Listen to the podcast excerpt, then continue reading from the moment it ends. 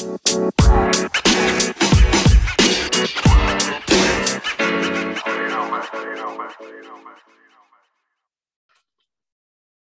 everybody. Listening to the Fairweather Podcast, boy 2K Suave. I'm here with Mr. Alex Rodriguez.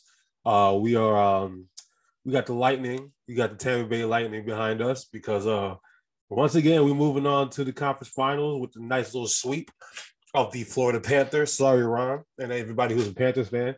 Uh, slight work, easy money.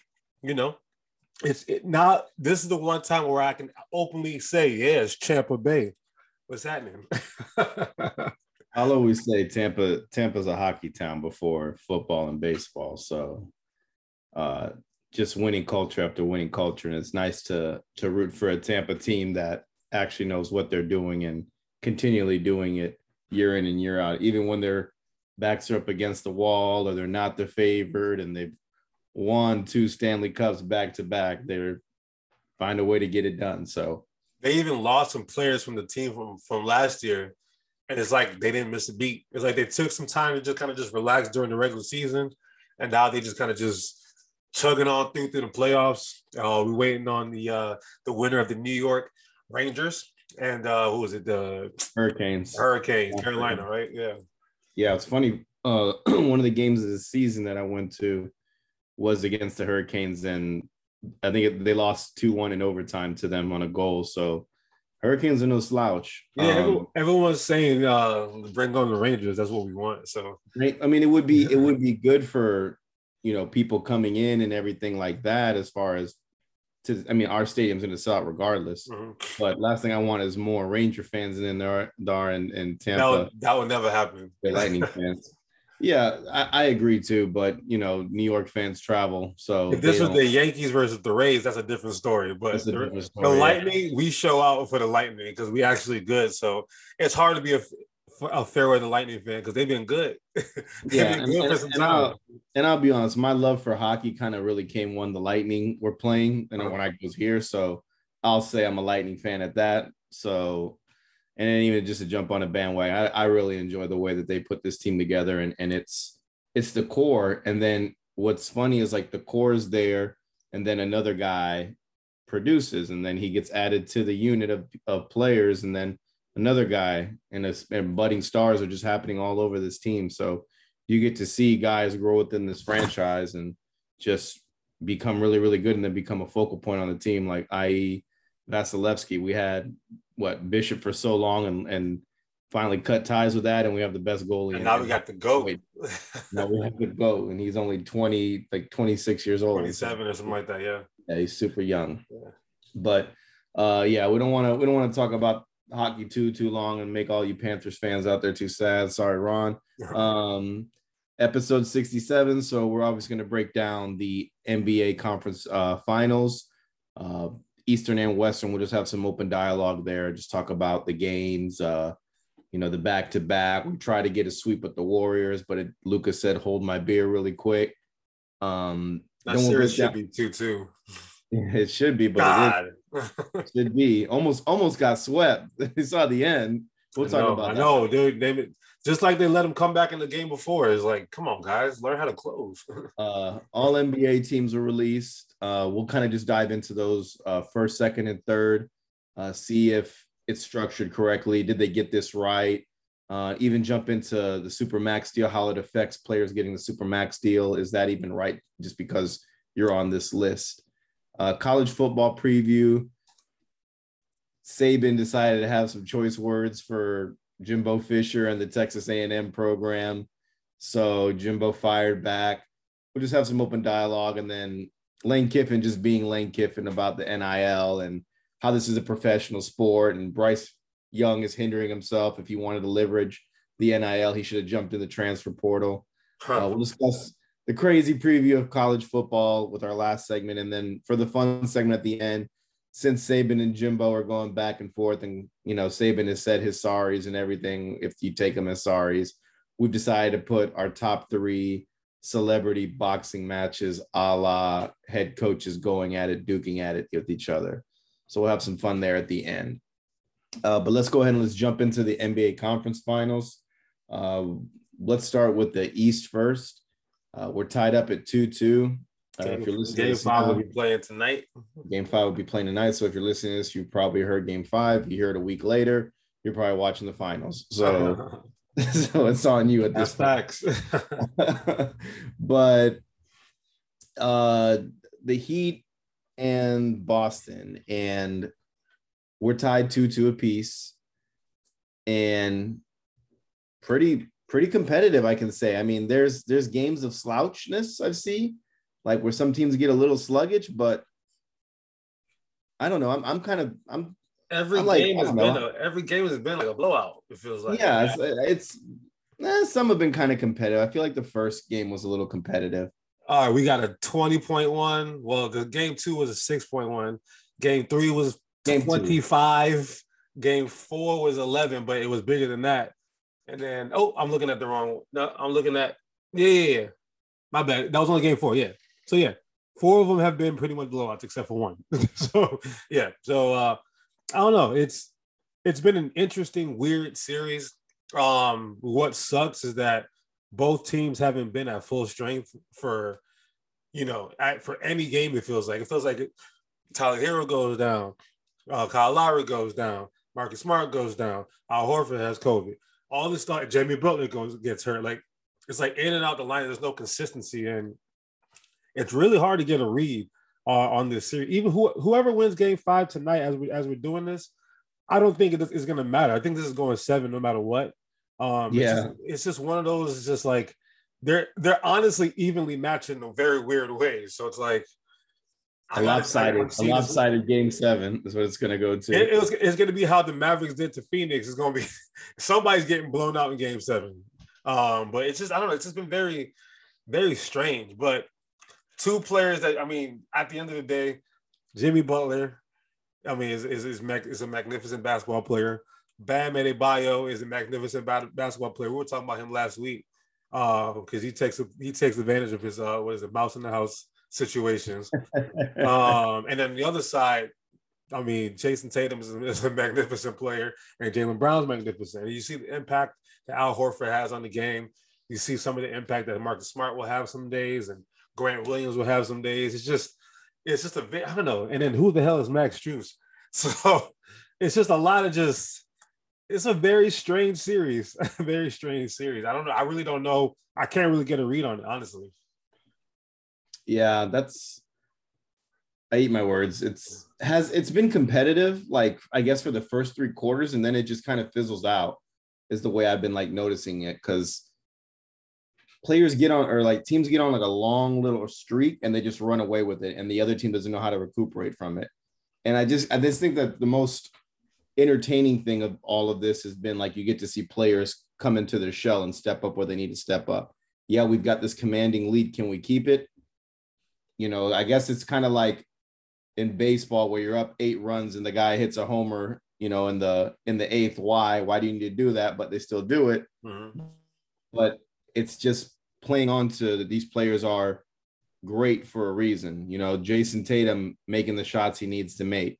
Um, Jaylen Brown matching that as well and playing at the same tempo at second fiddle when everyone thought he should be the one fiddle for a while. And then they said, no, it's Jayson Tatum. They finally got this figured out who's who. Seeing Al Horford roll back the clock and play like, you know, a, a, a shell of himself that we wouldn't think he would be playing like. Seeing Marcus Smart actually pay a difference that you lose bad to the Heat one game, and then who'd have thought you just need Marcus Smart to come in there and and play cleanup for you. And then on the opposite side, Jimmy Butler, night in and night out, doing his job. But the one thing that bothers me the most is is when we saw the Heat go to the finals in the bubble against the Lakers, we got to see Bam Adebayo be very, very dominant in that. And we're not seeing that now. We're seeing like a lackluster Bam Adebayo. And- And we say it all the time, like he can do so much more. He can be such a more aggressive player in the in the paint. Like you, like you, you know, our favorite my favorite saying now, dominate when the mouse is in the house and just ball down low. I mean, Robert Woods is six eight. I mean, Bam Adebayo is what, 6'10? He's about six nine with shoes. Yeah, on. he ain't that much taller, but I think he's more physical than than Robert Williams is, in, in my opinion. And I just don't see anything from him. I see it's like Maybe well, he, he had one dominant game, uh, game three, where he had 31, uh, 10 and 6. But outside of that, he had 10 points, six points, and nine points. Yeah. And not double digit rebounds in any one of those other three games. And he's his... the kind of guy that can do that for you. He yeah. has the ability to do that. But I don't know what it is if he's just choosing not to, if he's choosing to dial back, how they want to run this. I, I would imagine him to be more dominant. I feel like him and Jimmy Butler get each other and they feed off of each other very well. But everybody on that team just steps up, whoever needs to step up, whether it's Strus, whoever the hell Strus is, whoever yeah, Gabe is. you know, Kyle Lowry's back now, and Kyle Lowry's, you know, balling. And Tyler Herro, when he's healthy, he gets his job. He does his job. You saw him come out there swaggy with the little outfit and everything. Everybody Robinson got some got some got some run in the last game because it's weird. He to me, I thought Duncan Robinson was I wouldn't say the better player between him and Tyler Herro, but to me, I don't know. He, he I trusted him a little bit more, and he wasn't getting that much playing time in this in this uh, in this playoff run until they needed him. We also see an Oladipo uh, play huge minutes now because they need him. It's just with the with the injuries that both teams are going through, it just makes the series just very hard to really understand and digest. You got to just you don't know what we're going to get. Um, but the pivotal game five is going to determine something. Uh, it's a three and a half point favorite right now for uh, towards Boston, but still, pivotal only means one thing: because game six, some, the other team's probably going to win again. So it's just, I don't know, it's just a very interesting interesting series. it's it's also a lot of those guys are getting playing time as well because they're getting blown out. So a lot more playing time for them. Like Duncan Robinson, I haven't seen him on the court a lot because they got blown out the last what was it the game before and the last one they got blown out. So Duncan Robinson got to play a little bit more. So and then what's funny, we were we were saying that it's going to be hard for for Boston to win one in the in Miami and they go in there and win one. But and that was vice versa. Yeah, and then vice it versa. happened both ways. They literally just again, this series makes no sense. yeah, it's you. You would think it'd be like scrappy tooth to nail type wins, but they're either getting blown out, comfortable wins, and one by six, which is understandable. That's that's not that bad, but I mean, when you're getting blown out by 20 and 30, that's just a little bit crazy. Especially, especially with the style of play that both of them play. Um, yeah, they're both very defensive minded. Um, so when you're a defensive minded team, when you see a team go on a 20 to 20 to 0 run, it's like, what the hell's going on? Like they're both very defensive minded and they have great offensive weapons to use and and great schemes to use. So I don't know. It's it's really just a it's just really just it's a best of three now. And you know, game three, game seven uh, would be in Miami. Uh, luckily, Boston doesn't have players that would be going to the strip club before Game Seven. They don't strike me as a team that would be doing that. Uh, so I don't think Boston would be scared if it does go seven in Miami. But I don't know. It's it's it's really hard to say. Well, you know, it's really hard to say honestly. It is. Both teams match up each other with each other, and I feel like they just psych each other out. Is what happens. Like they honestly psych each other out. Like they're just very good defensively that when one team shuts one down, the offense just doesn't know how to produce and they just try and play too much defense. And, and it just doesn't, it doesn't translate. It doesn't resonate. Like they just, they, I feel like both teams get in each other's heads, like in their own heads at that. Like just play good offensive basketball. They both do that very well. And lock down on defense when you need to lock down on defense and have the right matchups out there. Who do you and, think the best player in the series has been? It would be a toss up between Tatum and Butler for me. You got to pick one.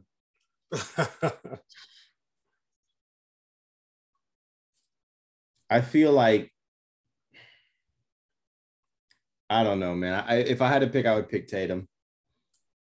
But my my gut wants to like like I want to punch myself and say Jimmy Butler because if Jimmy Butler is not there, there those boys are lost. They don't have the type of command that they have. Like I think there was a game that um Jaylen Brown had he took over and he was like yeah because Tatum only had 10 and for Jaylen Brown had 40 yeah and they lost that game yeah that's that's the one I'm, and then with the other on the other foot Jimmy Butler went off in game one but since then obviously the injuries are a concern but it's not like everyone after game one thought he was Michael Jordan, and then after that, it's like you know, kind of quieted down a little bit. So it's I don't know. It's just and then also these first quarters, um, they I mean it's like somebody goes up 20 in the first quarter. It's like I'm looking at game three, it was 39 to 18 in the first quarter, um, uh, Miami. It's like you can't get off to a start like that. Yeah, you can't. The other one was um, like another 20 point. It's like if you get off to a bad start in this series, it's like, all right, well, you're, you're gonna put, put, on your throat and it's, it's gonna be a wrap. So again, it's one of those series in which I don't know, I just shrug my shoulders and whoever wins at the end is gonna be beaten, is gonna be beaten up and battered, and they're gonna get to play a fresh and healthy Golden State Warriors. and Golden State about to get another one this year. yeah. Um uh, it's that's that's what's weird to me noticing that is like the the commanding leads and that's what I was trying to get at is like they get in your head too much. Like we both know both teams to be very good defensively and both good offensively as well. But if you just can't do either or like it's it's it's crazy to think that these teams are it's just crazy to think of these like lopsided wins on all the, all of them so far mm-hmm. and like you said it's a best of 3 at this point whoever can win best of three is going on. Uh, but both teams are banged. Both teams are injured a lot. Um, is Jimmy Butler like healthy now and playing? I believe he is playing tonight. I think the only person that's out is Smart, Herro. Smart is in, Herro's out. I saw that. I think yeah. Big Bob is out too. No, but I think I think Bob's playing. Is he? I believe, uh, according to um, my sources that I have on on staff, uh, the only players that are out are Tyler Herro and Sam Hauser of the Boston Celtics. Whoever that guy we is. We have a Sam Hauser sighting. Townie Sports, we're gonna need you to educate us on who that guy is. Where did he go to college? Never even heard of him. Probably a Hoosier. So, um, but yeah, man, it's I I either or I'm happy with. To be honest with you, I'm I'm happy the Celtics got this far because you know, beginning of the year, what did they lose? Like 13 straight or something like that. And everybody was writing them off. They weren't looking too hot beginning of the year. And then they just crept up and became two in the East, which is amazing. And Jimmy Butler, we just don't give him his flowers enough. Like he's a dog and he has the will to win. So take that, take that from a 76ers fan who uh knows the reason why we're never going to win a championship because we let Jimmy Butler walk and gave Tobias, Tobias Harris $38 million a year. I mean, I just I can't fathom it still to this day. still to this day, I can't fathom it. Yeah, it's it's tough to stomach. I can definitely empathize with you there, but I also am the guy that gives players like Eddie Curry a king's ransom to come play in New York. Yeah, yeah. Y'all have had some uh, in the last 22 years. It's been kind of kind of messy over there. Ever since y'all made that uh that random finals appearance in '99 against Tim Duncan. It's yeah, been downhill good, since then. it was a good team, but boys got waxed. So we won one game. Um, and there was a lockout, so that played in our advantage as well. So it was only like 50 games or some shit. Yeah, it was a short shortened season. And yeah. y'all was AC. hey, but winners win. They got there. That's hey, all I can imagine. Look at that team. It was a well constructed team. Yep. It just sucks that that was the end of Patrick Ewing's era right there, man. That was the end of his knees. One and thing. then he got he got fat in Orlando. he got fat in Orlando, exactly. In that Florida sun. oh well, man. But I'm whoever wins this, I'm I'm okay with them making it. Like I I think gun to your head, money on the line. Who you picking to win a series? Gun to my head, man. Sorry, Tony. I'm picking Miami. Gun to my head, I'm going Boston. Gun to yeah. my head. Yeah. I think I think the injuries are a little bit worse for Miami than they are for Boston. And as long as as long as Robert Williams is able to make it all the way through and, and Horford to kind of kind of there's, there's a reason why Adebayo is playing bad. It's because like these Robert Williams is a dog down there. Like I think I saw a stat the other day against Bam versus uh uh everybody else is doing fine. But against Robert Williams, he's like a JV basketball player. So it's like as long as uh, as long as the, the big boys is, is good down low with, with, Horford and Williams, I think every, everything else will work itself out, and we'll see a Boston, uh, Golden State uh, NBA final. And clearly, I keep saying Golden State for a reason. I know we're, we're about to hop into that right now, but Yeah, it's to me, it's, it's Golden State's year this, this year. yeah, and and you say gun to my head, and I feel like you tell me that gun to my head, and I have to pick the guy with the gun to my head is Jimmy Butler right now, saying like I'm not gonna go out like this. And that Jimmy that's Butler. a good point. That's a good point. I mean, everybody on the basketball court, he's the one that's not gonna go out like that. like, don't get me wrong, Jayson Tatum is a baller, but like I don't see him make everybody. I see more Marcus Smart make everybody around him better than I see Jayson Tatum. Jayson Tatum is like like Kevin Durant, the guy who likes to hoop on the court, although he is a good leader at that. I'll give him that, even though Kevin Durant in my books isn't a good leader. And Jimmy Butler just loves the hoop, is a good leader. He'll fight the coach. He'll fight Udonis Haslem. He'll do whatever it takes to make sure that team is running on all oars and winning. And even when they lost, he gave like he's like, this is unacceptable. Things like this can't happen. Like we we're in our heads. You know, he's he's got the right answers. He's not coming out there saying like it was so and so's fault or like he's taking the initiative for it and also taking it for the team and also dishing it to the team to be better too. So I've I've got a lot of respect for Jimmy Butler and like I always say, like I feel like we don't talk about him enough until playoffs roll around. That's, that's why he puts his cape on in the playoffs. Exactly. So that's that's you know where I where I look at at that at. So I'm I'm going the Heat on this. But if the Celtics win, I'm I'm 100 percent fine with that too. Mm-hmm. Um, all right, let's switch over to the West. Uh, I mean, it's three one series. Almost got swept last night. Uh, Golden State, Dallas Mavericks. Luka's taking a beating left and right, and I think everything that we preached, we were wrong against, and then everything we preached, we're actually right against now. So team is too small. And Golden State doesn't have any big players either. They just know how to play big ball with little guys. The thing about and, Golden State, they've been doing this for years. Exactly. Uh, Dallas is brand new to this party. So yeah. like when you go equal to against equal as far as style of play, the team with experience and a guy like Draymond Green and a guy like Stephen Curry and a guy like Klay Thompson, Look, Andrew Wiggins has joined the party, Jordan Poole, you got a great coach, Steve Kerr.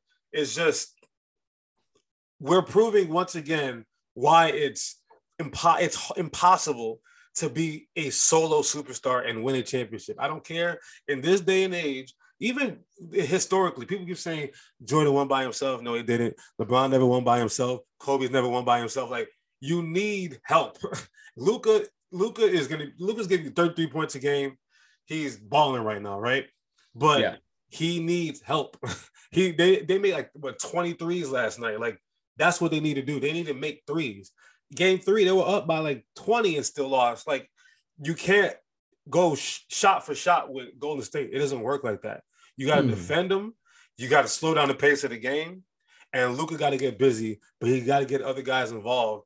And you know, it's I mean, Golden State's dominating the boards. They're they're right now it's 45 to 35 uh, per game on on on rebounds, and they're and they're both not big teams, right? Or they're, they're out rebounding Dallas by 10 rebounds. That's that blowout city right there. They're out they're out assisting Dallas by six assists or seven assists, 27.8. So 28 assists to 21. So uh Golden State, you watch them play, and it's so beautiful to watch.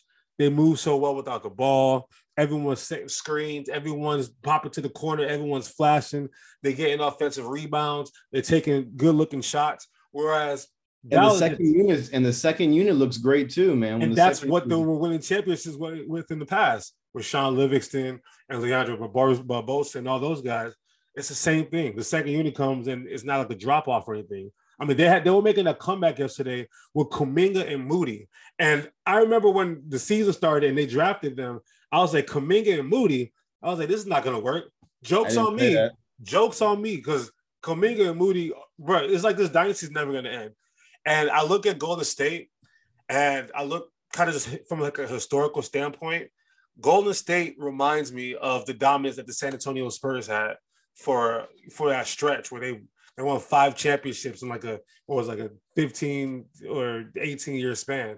I feel like it's going to be the same thing with Golden State. Is they have an unselfish superstar, Steph Curry, just like um, they had Tim Duncan with San Antonio. Two very unselfish superstars who are not extremely ball dominant, but their imprint is always going to be on the game when they play. And then you have the other guys around them who know their roles and play it well. Like you got Draymond Green who knows I'm going to give you nine assists, nine rebounds, four blocks, three steals, five fouls, and a, and a technical. Like I'm going to give you that every game, and I'm going to and I'm going to do it to the best that anybody can do that at. And it's like, and I don't I don't know what the Mavericks have to do to get back in the series and try to force a game seven. I think Golden State is going to go back in game five and just going to blow them out and kind of just sit and wait for uh, Boston and, and Miami to, to kill each other at this point. Yeah, at, at this point, like, I mean, everyone wants to see, you know, there's a guy who put a bet in, well, he bet like 10K to win like a mill or something like that for the Mavericks to come back and sweep after the win yesterday. But I'm sorry, man. Like a 3-1 lead is is really tough to come back. It's never been done. Um 3-1 has been done, but not 3-0. yeah, 3-0, my bad. But Luka Luka can't do it by himself. And like Finney Smith, like I feel like he wants to play like Draymond, like his style of play is similar to Draymond's, but like it just I don't know. Like when you're going against Draymond, like Draymond knows how to how to get in Draymond's head. So like he's gonna be able to take care of Finney Smith, no problem on that. But you know, Dinwiddie, Brunson, they've actually held their own for the most part. And everybody else on the team is just like, I don't know, man. There's just no wow or it factor there. That's anything, in my opinion and and just watching, like you said, Golden State play, it's it's beautiful to watch them in transition, set screens. Like that run that they were having with Moody and Kuminga was really nice. Yeah. And like seeing Kuminga just hit like an open three in the corner is just un- like unconscious. Not yeah. even no nerves whatsoever. I'm like, this is scary. this is it's, scary. It's gonna be good. Yeah. yeah. I mean, he was he was a lottery pick for a reason, man. Um, but they're they're set up for you know, for success. And having having good mentors and Draymond Green and Klay Thompson and and Steph Curry, and then seeing the future of Jordan Poole and Jonathan Kuminga, and I mean, I guess I guess you can throw Moses Moody in there too. Like it's it's gonna be it's gonna be good, man. And and where they where what were you saying before? Where they capitalized was the second unit, and the second unit looks very comfortable out there. Mm-hmm no matter how you shake it up. If Steph comes off the bench, if Jordan Poole comes off the bench, whoever's doing it and leading the second unit, they're straight. And it doesn't matter because you should be scared too, because that's a really, really good second unit. I don't even think the Heat or the Celtics second unit is, is that scary to me. The Heat, no, the Heat are very deep. I would say they the are, Heat, but it's not as scary as as the Warriors to me. I mean, well, yeah, they have Oladipo. Yeah, they have Duncan. Robinson. He's a he's a he's a uh, all NBA player at one point in his career. He is, but but he's also been hurt a lot. So he's got to be, you know, they're they're giving him more time. Like he got in the garbage time yesterday, which is nice because he's going to need that to get more playing, to be fresher and be able to shoot better out there and play better with his teammates. Obviously, you want to keep a guy like that fresh. So I understand that, but he ain't starting. That guy Strus is starting over him. Strus. But I mean, it's it's it's almost like it's it's 2.0 all over again. Like we've been saying all year, like the everything clicks for them. Dallas is a great ride. It made me happy that you knocked off Phoenix, but I now I'm sad that they knocked off Phoenix because I wanted to see Phoenix versus Golden State. I would have been, I think it would have been a better series with them. Eh, I don't know. I I'm no one's scared of Phoenix, and, and I agree with that. No one's scared of them. People are I scared think of Phoenix Luka. matches up a lot better with Golden State than than uh, Luka and them do because they I have they have size that they will use. They'll bring JaVale off JaVale McGee off the bench. He'll grab 15 rebounds, and DeAndre Ayton gonna do his thing. They have um they have wings, just like you know your favorite player, Mikal Bridges. They have Devin Booker, obviously. Chris Paul. Chris Paul would, would struggle with Steph Curry because he's old now, but he's still Chris Paul. He might give you 40 one night and then five the next night. You don't you don't know what you're gonna get. Um, but one thing that was alarming for me, I'm looking at um not alarming, well, weird. I'm looking at the Mavericks. Uh, so Lucas gave you 33, 9, and, and 6. And then Brunson's giving you 20, and Spencer Dinwiddie's giving you 14. Bullock's giving you 12. Finney Smith's giving you a 12 as well. So you got Bullock, five players, five Bullock, players averaging double digits. Game Bullock for game three went out there just for a cardio. He just came out to do cardio for 46. You, you still got five players averaging double digits, right? But the problem is the rest of them are have been terrible. And then for the yeah. series, Luka Doncic is like a, is a in plus minus. Luka Doncic is a minus 12, and he has the highest plus minus on that team. So like, and when he's on the bench, I feel like they start making a little bit of a run because you can't attack. You can attack Luka Doncic. Like he's not the best defender. Like he's, I mean, at the end of the day, you know, all these comparisons about, you know, LeBron and Larry Bird and all that stuff. The difference between Luka and those other guys, LeBron has made, I think, I think seven or eight all NBA defensive teams. Uh, uh Larry Bird used to lock people up too. So like, you know, what the, that's going to be the, the, the knock on Luka moving forward. I don't see him as somebody who's ever going to improve on defense. Um, they're gonna he's gonna be more of like a box-and-one kind of player, and, or not a box-and-one, but more of like a he has to play zone. He has to play like free safety and roam around.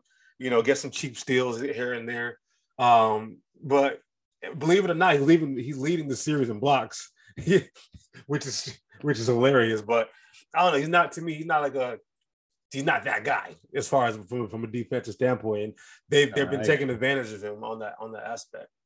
I mean, Andrew Wiggins yammed on him the other day. Also, Andrew Wiggins deserves some flowers, man. I'm sorry. I was gonna like, say, but I didn't want to be the one that did it. I thought I knew I had a feeling you would say because yeah, i have always been big, I've always been a big Andrew Wiggins fan, and I just feel like, you know, he was put in a situation where he was the focal point of Minnesota, and they wanted him to be that. Then they go and get Karl Anthony Towns, and obviously it's two number one picks going at it with each other and you know it's kind of hard to Joe with that. Who's the who's the main voice here? Can we both be it? Can we not? And it was just young basketball playing. And I think all Wiggins really needed is what we always preach: mentorship and a veteran presence. And what's better than having all of that with what Golden State has? So you get to see a guy play the game, go from being a possible bust, which I never thought he was a bust. He was averaging 20 a game, but just on a shitty team and carving out a role. And who'd have thought he had bunnies like that, man? Like, I mean, he's always had that in his bag. He's a guy but, that's extremely skilled with no alpha mentality whatsoever. That's yeah, that's the best way to explain that's, it. That's what it is. Yeah. Supremely yeah. talented. He just he doesn't have that mindset to just go like that. He has more skill than Jimmy Butler. Let's let's keep let's be honest. But the difference between him and Jimmy Butler, Jimmy Butler is like is a dog, like a serious dog. The difference is Jimmy Butler is from Texas and he's from Scarborough, Toronto, or uh, Canada. So Somewhere that, in Canada. that's the difference right there. Texas boys know how to ball compared to Canada boys. He's too nice. exactly. Hey, buddy, how you doing, buddy? So, but no, I mean, I, I get what you're saying. There's athleticism, there's talent, and it's just it's all just been waiting to explode. And I think now that he's making this deep run, you know, they're bringing out the best out of him, and you're gonna and you're getting to see it. And he gels well with that team. He's really they'd be foolish to get rid of him, I would think. Remember how when Harrison Barnes was with Golden State in the beginning? Yeah. And he fit right into that system because he doesn't have to be the focal point. Because as uh, North, I'm a Tar Heel fan, and what's his name when he was in when he was with the Tar Heels, he was the guy. He was. I thought. I thought he was going to be the next best NBA player, right? But he doesn't have that mentality, that that that that thing, that it factor. But when he was at Golden State, perfect. Then he got a big contract, and he's kind of been just an average player ever since then. To me, it's the same. Harrison Barnes and, and uh, Andrew Wiggins, to me, are very, very kind of carved, kind of the same way. They have to be on a team like that where they can be your third or fourth option. They'll they'll flourish in that. But to be the number one option, that's not what they're built for. That's not Sacramento has not been shit since he's been there. And then wasn't he hmm. with uh, Dallas at one point? Uh, Harrison Barnes, he yeah. wasn't shit there either. So it's like this is this is a perfect kind of situation for you know for the Golden State Warriors to have a player like Kuminga being your your third or fourth option. Um, and it goes back to just blow my mind that they went from Harrison Barnes to Kevin Durant, and they went from Kevin Durant to Andrew Wiggins, and it's like they haven't missed a beat. They've had three different kind of uh, players playing that same exact role, and they haven't missed a beat. So I don't know. It's just yeah, it's crazy. Kevin Durant gonna Kevin Durant. I mean, yeah. but just knowing that you went from Harrison Barnes, like, oh shit, we're gonna we're gonna get Kevin. and yeah. you get Kevin and you lose Kevin, you start shitting the bed like, holy fuck, we lost Kevin Durant. We had a down year, but that's because everybody's hurt. Yeah, and hurt. and and then then you get players back and you build it back up and then you get this guy Kuminga and Andrew Wiggins steps it up. Like you're good. It just shows. It just shows. And if there's anything that I'm proud of it with these organizations is like they. And this is probably for the Heat, the Warriors, and maybe the Celtics. I wouldn't really throw Dallas in there. Dallas, I think, is just kind of you know lucky to be where they're at. They just happen to be in the dance still. yeah, they, they happen to be in the dance, and and they were just sick of hearing all this shit about about Phoenix. But if anything I appreciate about this team is one, the training staff is good. They keep these guys fresh. They keep these guys healthy. They're they yeah, they have injuries, but they avoid some pretty big ones for the most part. Um, you know, obviously the Klay one, you can't you can't fix that. That's yeah, something that's inevitable. unfortunate. Yeah. And and and uh, Gary Payton Jr. falling and breaking his elbow, that's unfortunate as well. But you saw Boston rehab two guys pretty quick and get them back out there. Um, we've seen players on, on both sides on Miami go out and Golden State go out in their rehab, but they also have faith in their players, is which I which I always say is like if you get these guys like an Andrew Wiggins, don't give up on him. Let him come into his show and you see him flourish. Don't give up on um, you know, I'm trying to think of a player on the Celtics I, that doesn't come to mind. Um, I don't know. They, they went out and go and get this guy that they, they got two players that fit the mold that they've had all this time and Al Horford and who's the big white German dude that they got back um, in Houston? Oh my god! That I always make fun of that that Vic, Vic loves so much. Bro, it's, it's, it's on the tip of my tongue. Yeah, um, but anyways, they went and got both Theis, those Daniel Theis. Daniel Theis. Daniel Theis. That fit their mold. They knew we yeah. need the big guys. You know, Horford knows his role here. Blah blah blah blah blah. Theis was good in the second unit. He can start if we need him to. If Big Bob gets hurt, blah, blah, blah, blah, blah. And they know their roles. And then Miami, Jimmy Butler. Does this guy fit the mold for you? He's a dog. He? I'm keeping him. Exactly. PJ so, Tucker. Every player on that team. Every player. Kyle Lowry. exactly. They're all dogs. They're so all like, the same player. and and they and it works well. So that's what I appreciate about all of those teams. I mean, the war, I mean, D- Dallas, Dallas are they're just missing a second fiddle. They need a second fiddle, is what they need. You know what's refreshing for probably Adam Silver and the NBA and all the GMs and all the owners and all that stuff? That era of big three, go get big three, go free agency, it's dead. I mean, the Lakers tried it, didn't make the playoffs. Brooklyn tried it, got swept.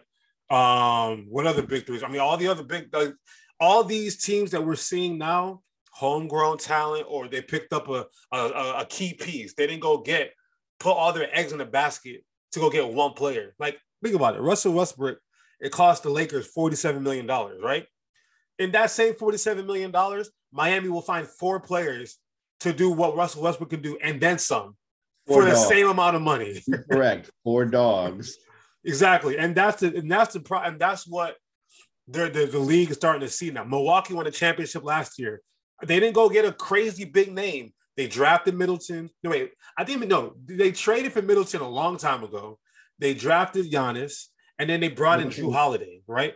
They didn't. Middleton came from the Pistons. The Pistons, yeah, and he was only there for like what a year or something like that. They got rid of Malcolm yeah, Brogdon, but they brought last year they brought in PJ Tucker, they brought in Bobby Portis. They like they did the small things.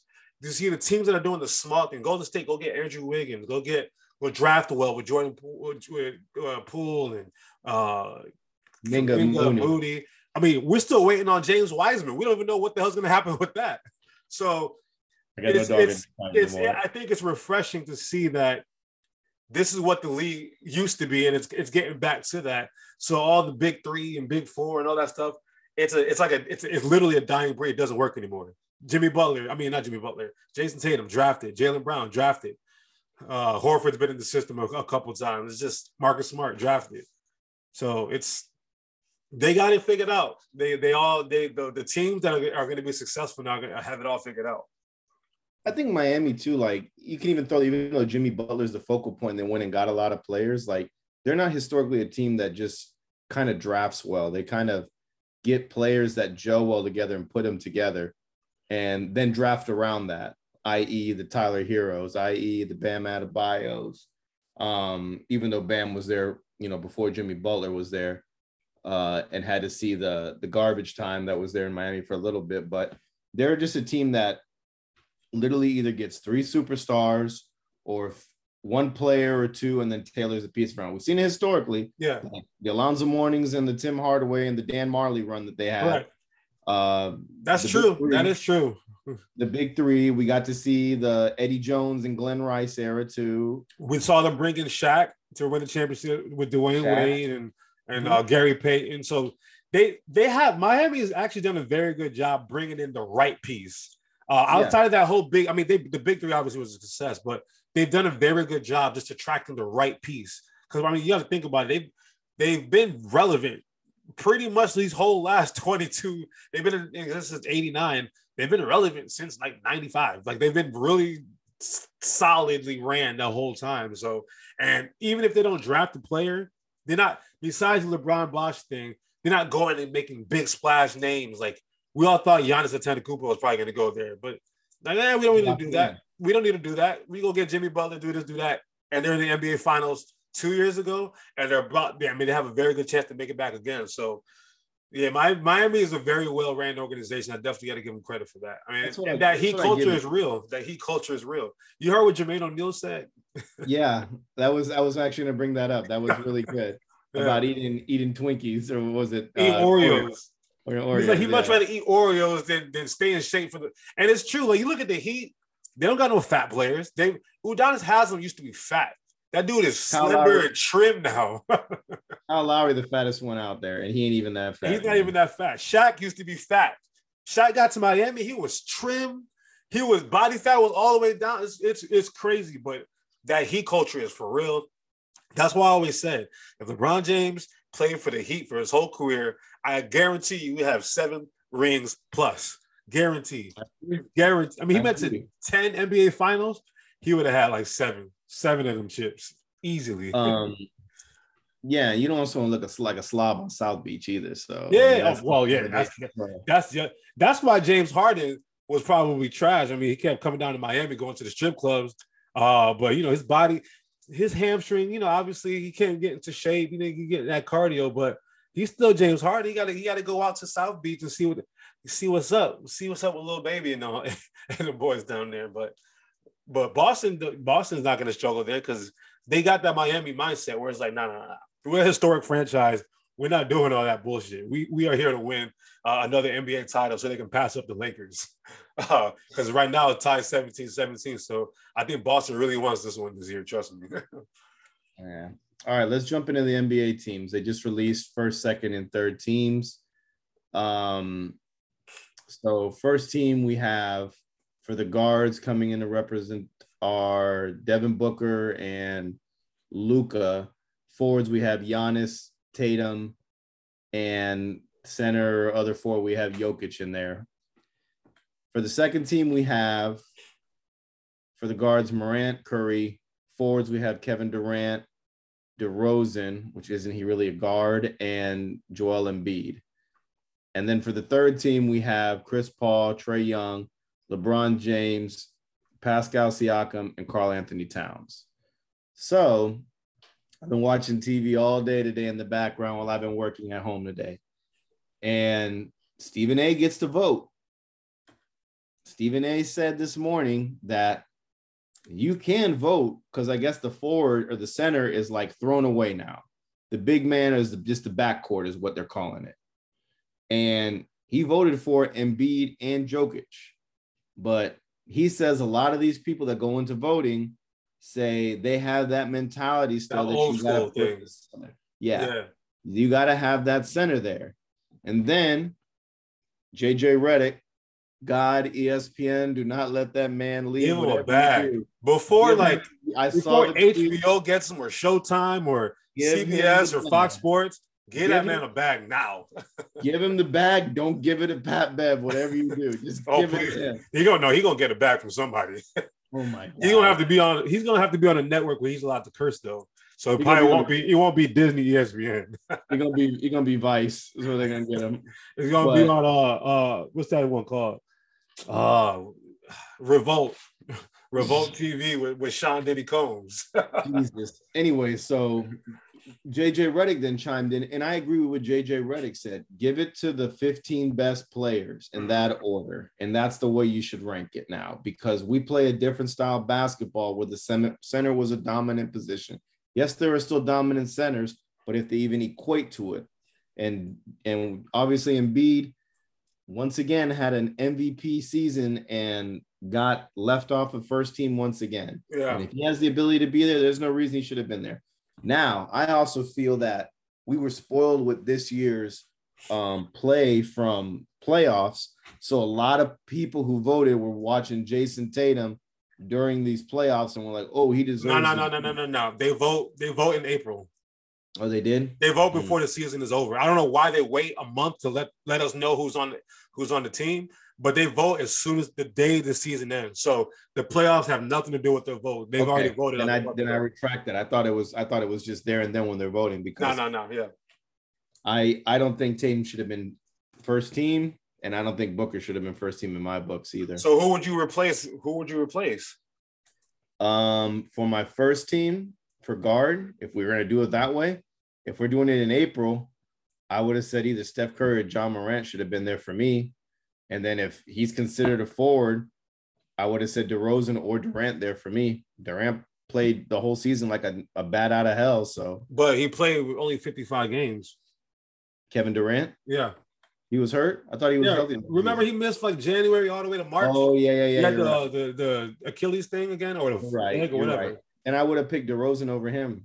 Why DeRozan? DeRozan was only good until December. Jayson mm. Tatum deserves to be there. If I had any gripe, so I, I, don't really have any gripes except maybe Ja Morant um, to be in that first team. But Devin Booker was an MVP candidate.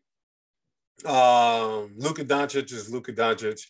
And obviously, my other gripe would be Embiid over Jokic. But for what I mean, honestly, the top, the first team makes sense it does kind of make sense, but I would prefer as a fan to see Embiid over Jokic. But you can't have the MVP be on the second team.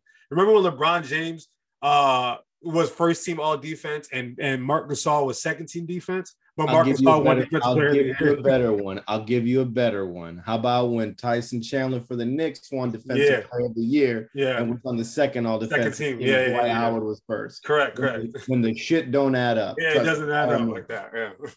That shit so Jokic, I mean, if Jokic is the MVP, he has to be on on the All NBA first team, right? It's just it makes sense. Uh, and then looking at the second team, Steph. If, Steph got hurt this year too, but yeah, if, if now now this is me looking at it now. If knowing that Embiid and Jokic can live together on a first team roster. If that's playing into it, if this were me and I were voting, I would have liked to seen from the guard position, Luka and Ja. Whoa, whoa, whoa, really quick. Don't even put positions. Who are the top five players this year in the NBA? That's my question to you. Top obviously, five players. Obviously, the top three are the three MVP candidates. So Embiid, Jokic, and Giannis automatically there. automatically, me. correct. And then I would say Ja. And then fifth is really a toss up for me. I would I would say Luka or Tatum, one of the two, would be there for me. Okay. That would be it. I'm not trying to take anything away from Tatum. I just feel like there were so many. If you could go back and watch our shows, we were just saying like we're not seeing it from Tatum like we should. We should be getting more from Tatum. And there was like games where he'd had 10 and 11 and 12 points. And it is games he had 50. he had two 50s, exactly. So like you got to respect that. Well, let's just looking at and I, I, know points per game is not the only thing to look at when it comes to these kind of these categories, right? Luka led the league in scoring, 31 points a game. Got to put him in there. Giannis was in there. He was second in scoring. Jokic was in there. He was third in scoring. Jayson Tatum was fourth in scoring. he was the fourth leading scorer, and Ja Morant was fifth. That's why I was like, maybe I'll put Ja Morant in there personally. Um, but I feel like he probably got dinged because the, he didn't play. He didn't play a lot of games and the games that he didn't play, Memphis was still dominant without him. So maybe that like they were like, well, how important was he really to the team? Um, but I, I mean, know. And again, I know points per game is not the only thing to look at. Um, but for what it's worth, that's your top five in scoring right there. LeBron and Durant uh, would technically have been like three and fours or four and five or something like that, but they didn't play enough games to qualify for for uh, points per game. So, well, well, Durant actually, no, Durant actually finished ninth.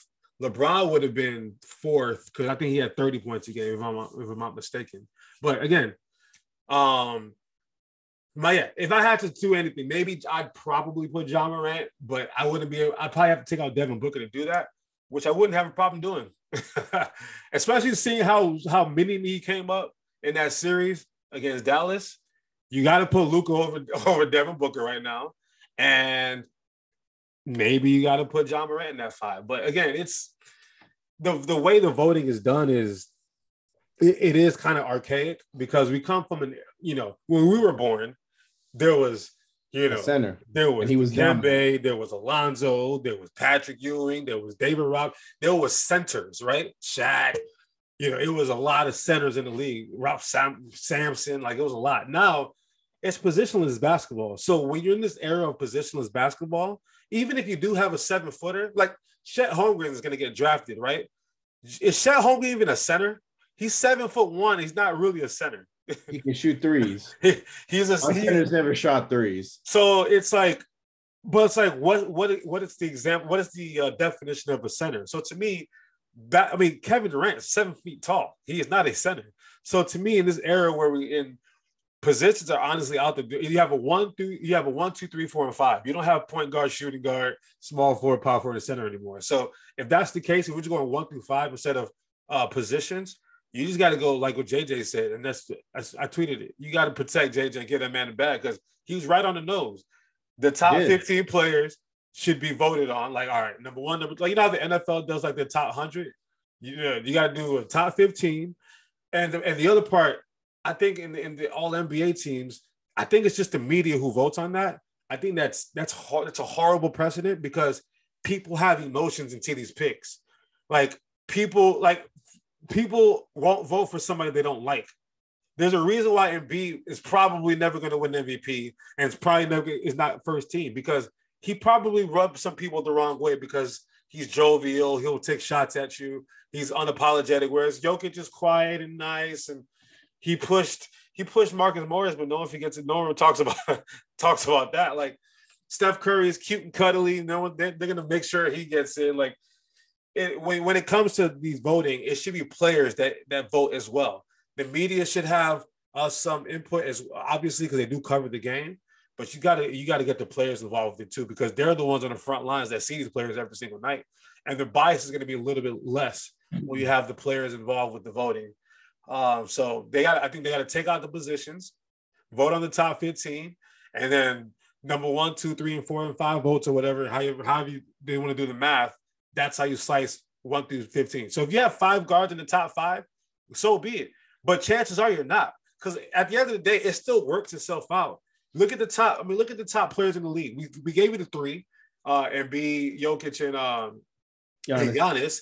There's basically two bigs and a and a well, three bigs, but one of them is more like a wing. Like Giannis is like a wing big. And then who would you, who are your other two? you said maybe you said Tatum and Morant or something like that, or Tatum and Steph, or my other two. Yeah.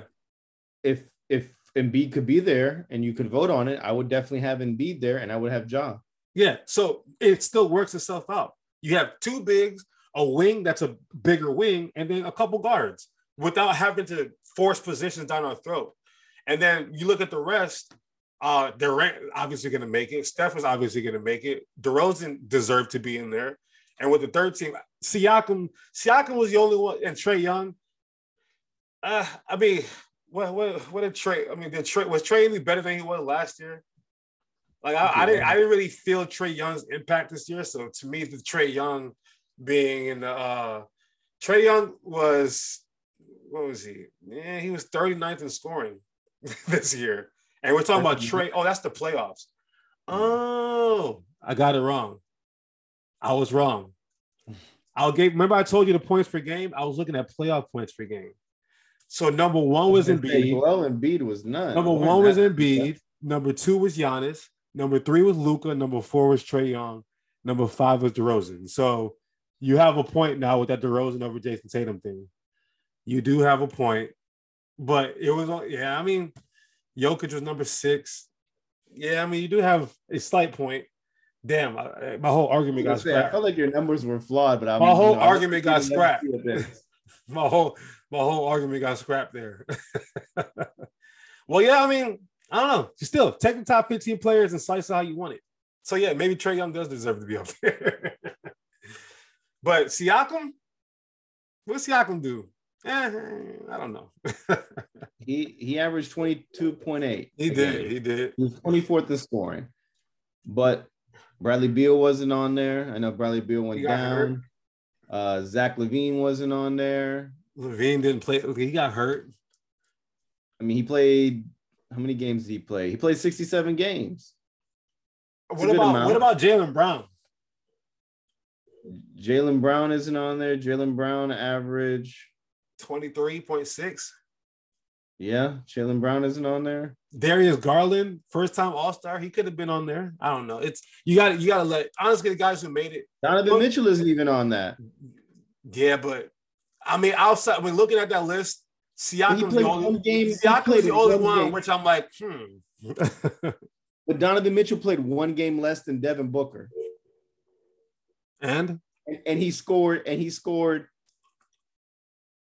Devin Booker was 12th in points. De- Donovan Mitchell was 13. you know what Devin the Booker had 26.8. Donovan had 25. you know what the problem is? LeBron ta- LeBron talked about this a couple years ago. Nobody has any love or respect for Utah. No one ever played with Utah in video games. No one cares about Utah Jazz. So for what it's worth, until Donovan Mitchell's in a bigger bigger market, think about it. When rookie of the year was happening between him and Ben Simmons, if he played for the New York Knicks, Donovan Mitchell would have won that in, in a landslide. I mean, like let's be honest here. So he plays for. Utah. No one cares about Utah. It's just it is what it is. I mean, Julius Randle got there last year and they thought he was the next coming to LeBron James. so I I know it's they, but yeah, they got to fix the, the way they do the voting. Shout out to LeBron. This is 18th All NBA team in 19 seasons that he's played. 18 out of 19. I mean, come on, come on. So Also, fun fact for you, because I, of course, phones be hearing you, and I was just like strumming through Twitter, and it said only one player has been nominated within the last 15 years, two times for MVP, and has made what is it? Uh, all team two, and that's your boy Joel Embiid? Embiid, yeah, of course. back to back years. Yeah. Last year he he got robbed last year, but I get it. He got robbed this year for sure. But I get it. You know, it is what it is. It's, it's politics. You gotta you gotta kiss ass in the media. Basically, that's how it works. So I retract my original statement when I was talking about points per game. I was I was very off on that part. So maybe Jason, maybe you were right about the Tatum thing, but but yeah, the only one that I questioned was Siakam being in that in that top fifteen. Honestly, I mean, we can we can't we can question Chris Paul, but we're going off what we just saw of, of the last of Chris Paul, which is not fair on him. So Honestly, I, I would be I would be more comfortable with Jimmy Butler being there than than Pascal Siakam. yeah, That's one. That's my biggest. That's a good gripe one. is- That's my biggest gripe too, and I think somebody else said it today when I was I listening. think is JJ that- said it. No, it might have been JJ, but like the Heat were one in the East, and not a single player was yeah. represented on there, and That's that's, kind of wrong. I think Jimmy true. Butler should be there for the mentality that look at all of his stats together. What did what did Jimmy average? He had average like twenty a game. What? uh, Jimmy. 51. Jimmy Butler averaged 21.4 a game. Trying to look at the whole stat line. Five, five rebounds, five assists. It's not bad. And then what? What does Siakam do? Probably like 22. Twenty-two. Uh, I mean, yeah. I mean, what was it? Eight 22, rebounds. It's better. It's a better stat line. Yeah, but they were the number one seed, Miami. So the best player in the number one seed in the East should have some kind of love. Obviously, Phoenix got love. They got two guys in there, but the best player on on the on the team in the East should be in there as well. Also, the other the other thing we wanted to touch on was the max deal. Should Yeah. that even be into play for you making that? The- Whenever they did that collective bargaining agreement and and voted on that to to to make it a thing before you get your max deal, I think it's kind of weird. To weird to weird. Uh, I don't know who I don't know who whose side came up with that that uh concept. whether it's the league, I mean the, the uh, league officials or the front office or the player side. I mean, it does force you to want to work hard. Uh, so you make sure you you put yourself in line to, to get that big payday. So basically, at some point, you got to be a top 15 player, right? I guess that does make sense, but we've seen players get like Klay Thompson didn't make like an all NBA team and he got snubbed of getting a super max deal. And, and Klay Thompson's greatest, one of the greatest shooters of all time, right? So it's a weird, it's a weird rule to have because sometimes you just don't, you're not the media darling. But Tobias Harris doesn't seem like somebody who should have got a, a, a, max deal. And what, why did he get it? He got a, he was 13 one year. is that the reason why he got, um, let me see. Is that, is that why he got, is that why he got a, a max deal? Because he was he was all NBA 13 one year. You know, if that's the case, that's just weird to me. like I don't know. Like who would you rather have, Klay Thompson or or uh or Tobias Harris? I mean, sheesh. Let's see awards. Uh, I don't know. He ain't got no awards. I don't know how he got that deal. he hasn't won a. He hasn't won a. Uh, all NBA team. I don't know how oh, he must have signed that deal before they had that rule in place. Because how the hell did Maybe, he get that money? I mean, yeah, I don't, I don't know, man. I feel like that once again, it kind of like screws players out of that. Does I.e., like Klay Thompson. Um, and so Jimmy Butler should be in line for a for a max for another max deal or something. He ain't gonna. I mean, I don't know. It's yeah, it does screw. I mean, Jaylen Brown. Jaylen Brown's an all is a max player to me. He's not in the top fifteen. Yeah, I feel like Jaylen Brown might have been a guy who was overlooked on this as well. Mm. Um, Jimmy Butler's been All NBA third team four times, so I, I feel like if you make an All NBA team, whether it's defense or offense, you should be have some kind of accolade or some type of way to have that max in a way. But I guess they they care about all NBA teams, so that includes all of your stats. So, or it should be in the discretion of the player. I mean, of the coach. I mean, the, of the, the coaches player. or the own owners or whatever. Because at the end of the day, it's the media who votes for these players, for these All NBA teams. Not the not the players. It's not the owners of the league. It's not the coaches. It's not the GMs. It's the media. So the media is basically deciding what your salary is going to be. I don't think that's fair. That's the part it goes back to the the the whole crux of the whole situation is how they're doing voting. Yeah, you can't have the media right be in charge of the player's salary at that at the end of the day. It's, there's got to be some kind of shakeup, whether you have like old head NBA players that play into this or just have least, the current players. I don't know. Even the current players, or just a designated like representative that goes and speaks on the collective bargaining agreements from the players even those guys too, yeah. because obviously not going to send Pat Bev in there to go negotiate. Pat Bev going to be dropping f bombs left and right. Have a cognate player that's like, okay, this guy, you know, this, this, and that, as opposed to just like you said, all media guys. Because once again, if if that's determining your fate to get paid, there could be some vendettas out there. Think about it. If paid. Skip Bayless was a voter, he would never vote for LeBron James to be MVP or All NBA first team, and Absolutely. that's because he just don't like him or something. I don't know. Or like there's, I mean, there's a lot of uh, media people who don't like Durant, who don't like LeBron, who don't like, you know, Steph Curry. Like there's people who just don't like a player and they won't vote for him. So and that that should not be fair when it comes to negotiating someone's salary. Oh, the media doesn't like you, so we can't pay you. that doesn't make sense to me. yeah, that thing. I think that was like what was it in baseball where they did like whoever won the All Star game had home field advantage. Yeah, yeah. that was stupid. That like, was dumb. I mean, it dumb. made the All Star game watchable because they tried hard, but damn, how does that determine whether or not if I had if my team won on 107 games and you won 93? I need to get home field advantage in this, in this damn World Series. What the hell's going yeah, on? Absolutely. so that was just dumb when they did that shit yeah. that year. But once again, do better. Do better. You got to do better. Speaking of the All Star game, before we jump into uh, you know, we're about to jump into uh, Saban in them, right? Mm-hmm. Speaking of uh, what do you know, the Pro Bowl is thinking about scrapping the whole thing altogether and just having a weekend of they celebrate them. Do you think there's any fix to the Pro Bowl, or they just need to scrap it, or what? What do you think? What would you suggest? Don't have a game. Do like we have an NBA All Star weekend. Like how many times can Tom Brady throw a football through a toilet seat or something like that?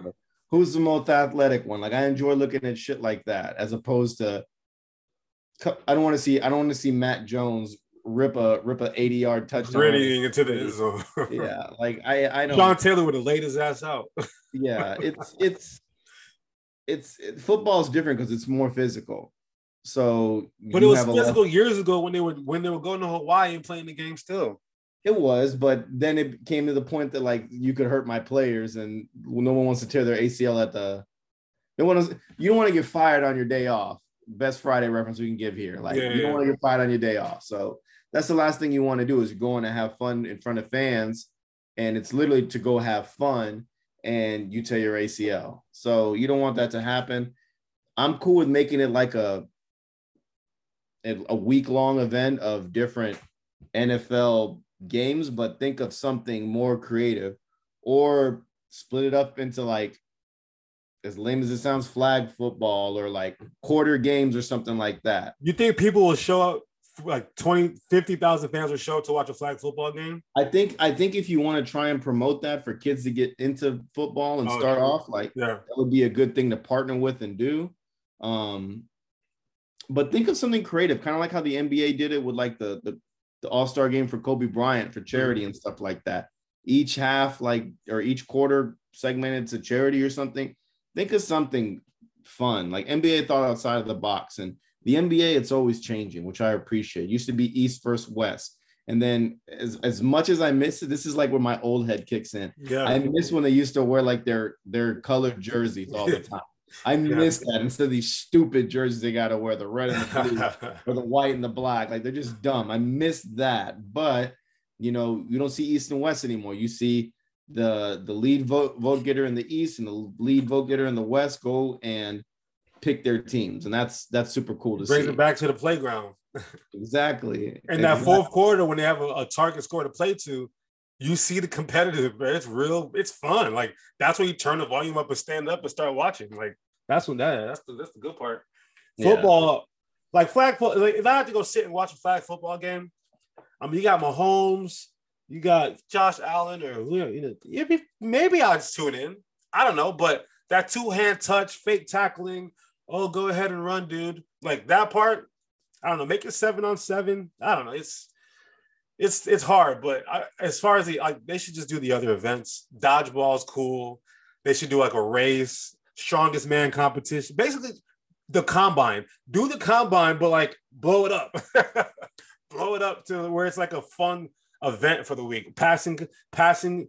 Uh, what's that? Punt, punt, pass, kick, or whatever they do, or I don't know who can kick the longest field goal. Like something where it's like intriguing, but you have to get voted in to get to that to that weekend or that week. But, but even at that, like the skills challenge, for instance, for the NBA, like the skills challenge should be something similar to that for like a quarterback. They should have one for a quarterback, one for a receiver, one for a, a running back, and one for like O lineman. And then they should do one for the defense too, and see who pairs up the best on all of that. So um, make like a big ass field day. You remember field day used to do like the the basket, the egg thingy with the spoon, or uh the sack races or whatever. Just make it a big ass field day. I don't know. Make it make it make it interesting. make it fun. Yeah. yeah. All right. So let's move it back in. to Hawaii. Yeah, and go back to Hawaii, not Orlando, even though we like it in our in our backyard. No, we don't, because no one's showing up to watch it anyway. it's always gloomy too. It's always shitty. and it's raining all the time. yeah. Um. So college football preview, kind of not really even a preview, just more of like what's going on in the college football world. Mm-hmm. Nick Saban decides to go out and say everyone's going to play for Jimbo Fisher because they're getting paid over there. they got that oil money in Texas. Yeah, and and he said it very nonchalant in, in a very Jimbo in a very Nick Saban way that I can appreciate because yeah. that's just the kind of guy he is. Like he doesn't shoot like we we know they're getting paid. We also know your boys are getting paid too. Yeah. So um and then Jimbo fires back and saying like, "Yo, why are you attacking me?" You know, every you, everybody has it out for you. This, this, and that, and a third, and nobody likes you. And they got Deion involved. Yeah. And what's his name? Lane Kiffin got involved. Dabo Swinney's been talking shit for the last couple months. Everyone's scared. Everyone's nervous. Everyone's bickering. It's like a little, it's like a my I was talking to my girl about it. She was like, "What the hell is this?" She thought it was like some like girl drama. Like it's like a it's like a like love and hip hop drama or or something. It, is. it doesn't make any sense. It's like it's like an uncommon rule that we know, and we don't need to talk about it. But now that some guys are just like actively getting paid and comfortable with it, Jimbo or um, Jimbo Fisher, uh, Nick Saban's just like, yeah, man. Everyone just wants to go play for him because they're gonna give him a bigger bag now. So you know, it is what it is. But you know what he's scared of? Think about it. And oh my gosh, Shannon Sharpe made the greatest point ever the other day. Because like Jimbo was like talking about dig into Nick Saban's past and you know see what he's about, blah blah blah, right? And Shannon Sharpe was like he was thinking about it. Nick Saban convinced Tua's whole family to move to from move beautiful Hawaii to Tuscaloosa, Alabama. I mean, what the hell? When I when he said that, like my I had like you know mind blown meme, or I was like, oh my god, he's right. Who in their right mind would move from beautiful Hawaii, let alone California, like Bryce Young and and all these other dudes that are moving from the West Coast to come to, uh, to the East to go play for Alabama. They got money. they got they obviously they give you a chance to get into the first round and be a first round pick, which is great. But at the end of the day, all things equal, I'm going to USC instead of Alabama. I mean, let's just keep it real. And in my second choice, I'm going to Miami. Let's just keep it real. I'm gonna be in somewhere where there's sunlight. And third, I'll be somewhere in Texas where football is like life over there. Before I go to Tuscaloosa, Alabama. I mean, damn, it's crazy. I don't know. It's I don't know. The whole thing is the, the thing with the NIL.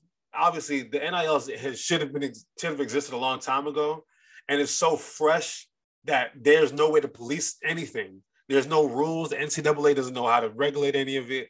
All they said was, "All right, go do what you want," and that was Wild Wild West. And all the boosters are getting involved, and whoever has the most money is going to get players. So, I think that the essence of the rule is good. Let the players make money off the name, image, and likeness. Because damn, I see beautiful stadiums getting built left and right off the backs of Reggie Bush and Tim Tebow and Percy Harvin and Barry Sanders, all these great college football players. And legally, they weren't allowed to make a dime, or they have to give up the Heisman Trophy, vacate wins, all that other stuff. Like it's it's it's, and you're using my you're using my name, like you're using my jersey number at the bookstore on this video game, uh, and, and this, all the stuff. picture, yeah. Like it's it's insane to think that. Um, and then even vacate your Heisman because of that as well. Yeah. So it's something that should have been implemented a long time ago, like you said. But yeah, it's also digging up into if you want to dig into Nick Saban's past, like how well does he recruit? Does he recruit that well because of a winning program? Or does the program just historically have a lot of money there to give players and get big names? Like it's not no slouch. LSU, when he won his first championship there, they had they had a squad. They had a really, really good team. And you know who was on that staff with him at LSU? Jimbo Fisher. So when he says dig into his past, hey, he's like, bro, I got the tapes, I got the files, I got the documents, I got the blueprint.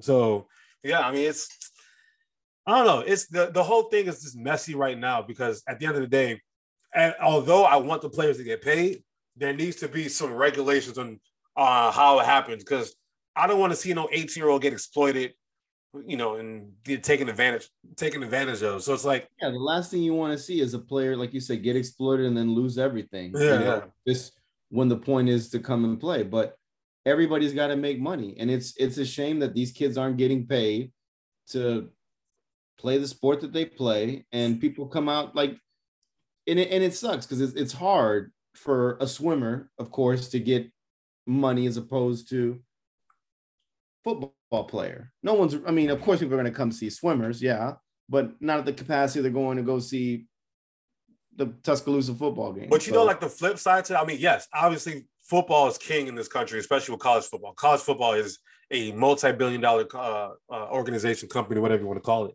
But yeah, it's hard to see, you know, swimmer or tennis player make that kind of money. But let's say you go to Duke. You go to Duke, you play basketball, you're gonna get paid. But Duke also has a great lacrosse team. So historically known to be a great lacrosse team.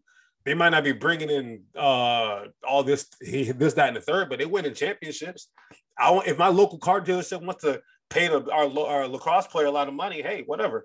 So that to me, that to me was the essence of the rule because how am I not allowed to get money off of me signing jerseys? You know what I mean? Like that yeah, to me no, was I'm... the essence of it.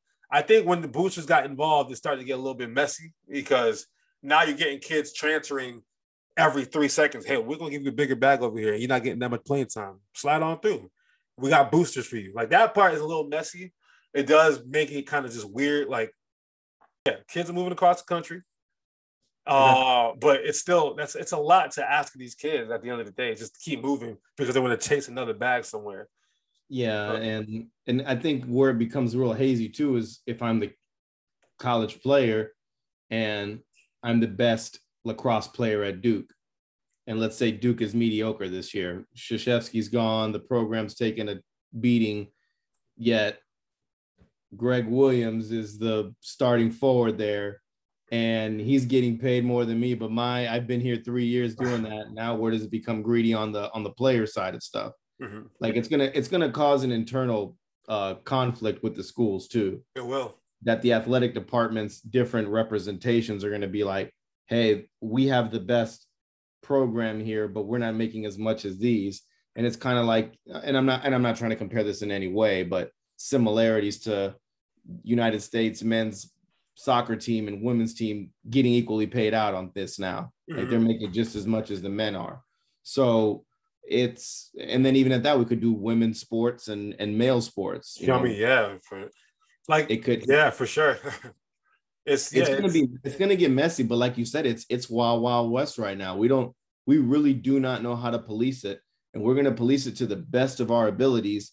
But when you got guys like, if anything, the coaches need to stay neutral on this. Like what Nick Saban did is uncalled for in my books. Like I I respect you as a coach.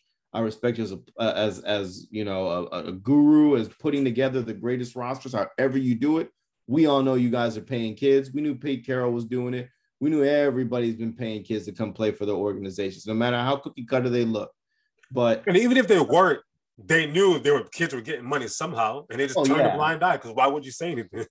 Absolutely. Yeah. So it's it's just mind-boggling that you go after another program and even a program that you lost to last year. Like I feel like that's just that's, that's just, part of it.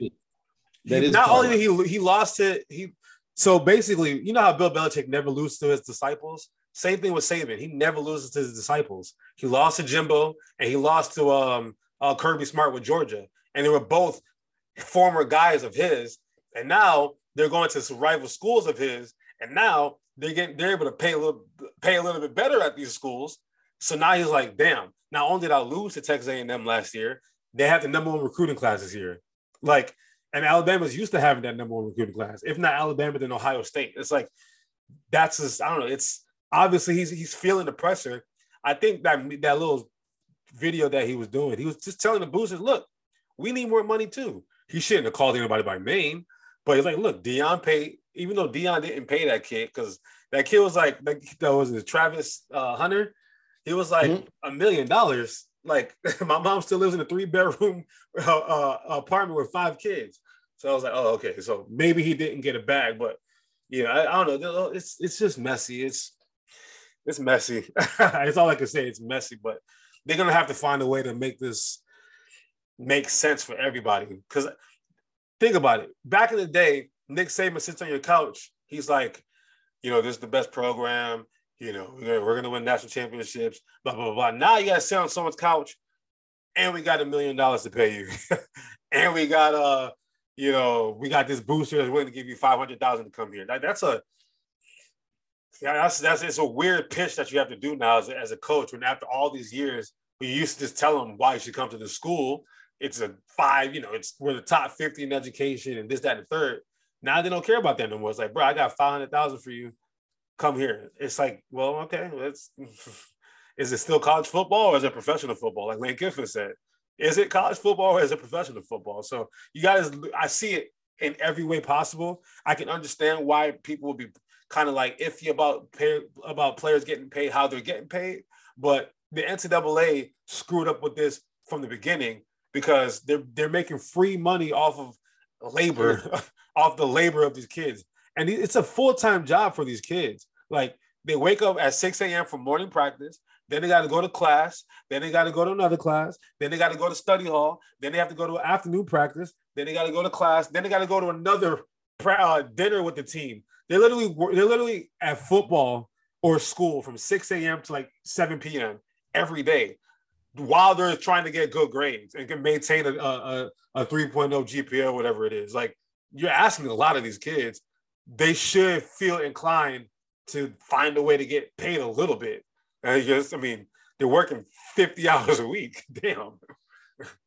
I agree, man. I, I and I can I can paint this picture so many different ways. Um, but at the end of the day, the NCA really screwed themselves. They thought, oh, because we're giving these kids a free education, most of them, that they shouldn't have to complain.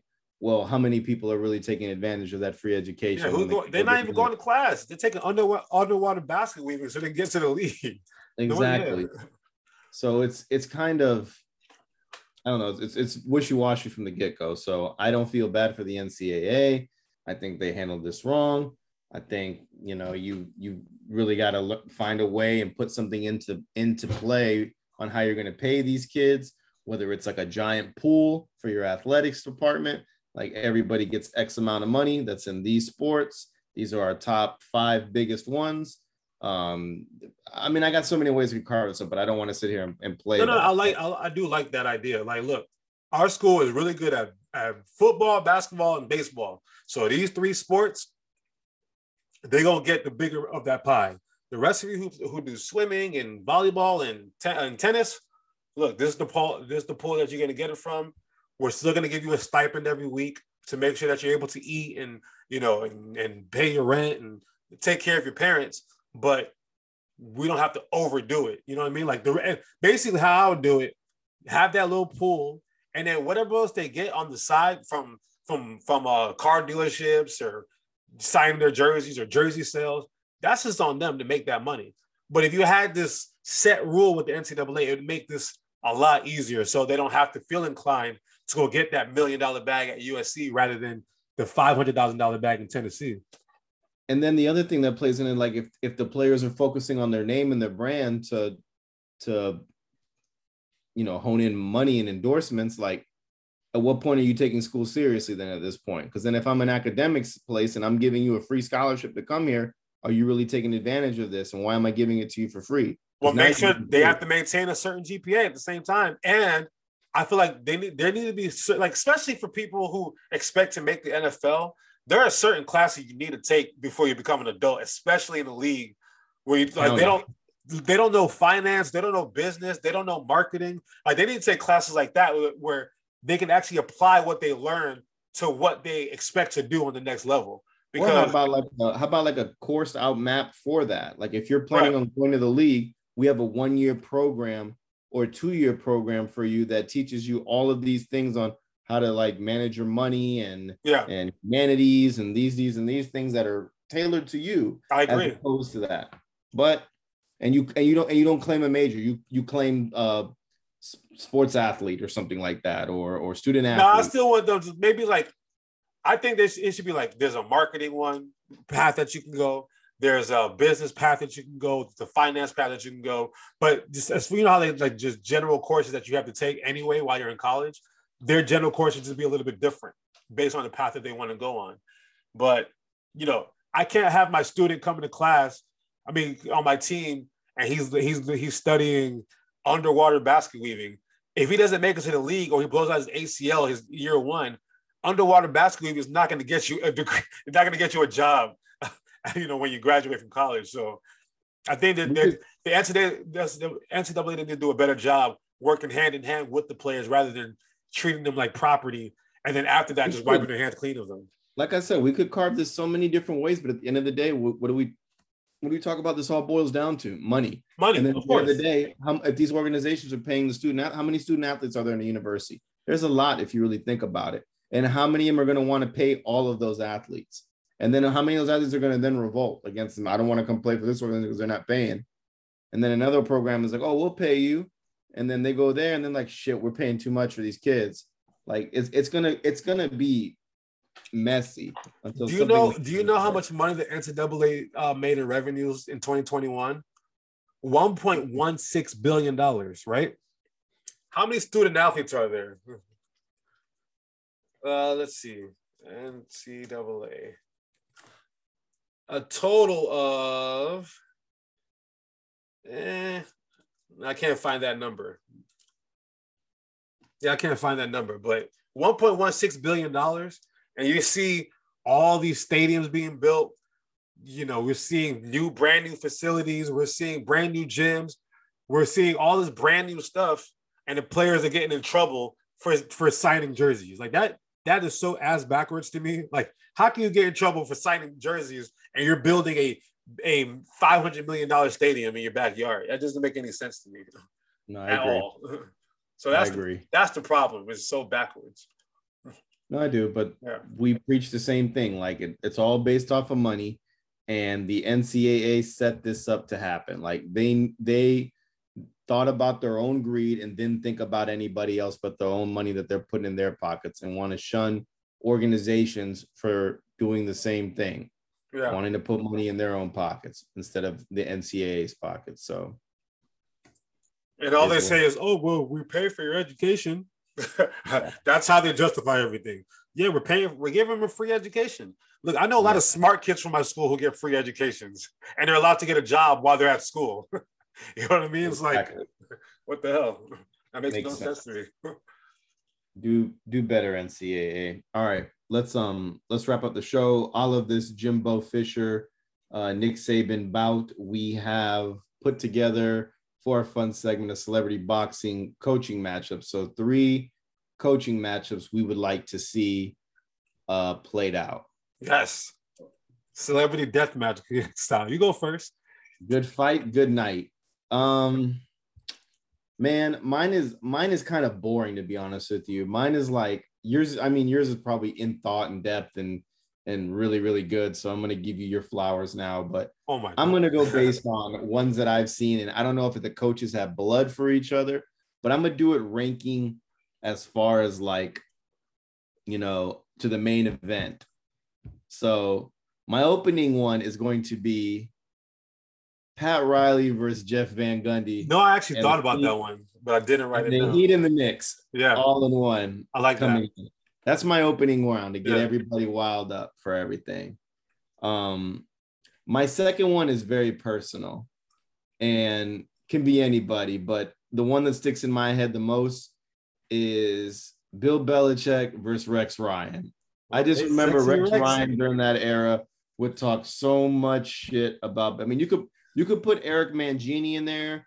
Um, ah. You could put anybody in there too, any any Jets head coach, but I just feel like Rex Ryan was ready to go out full, fully loaded for bear to hunt Bill Belichick, and he got the best of Bill Belichick during he that did. time. And I'll give him that. Um, I'm jealous I didn't put that one down. that was my second one, and then my final one is very, very like vanilla yogurt.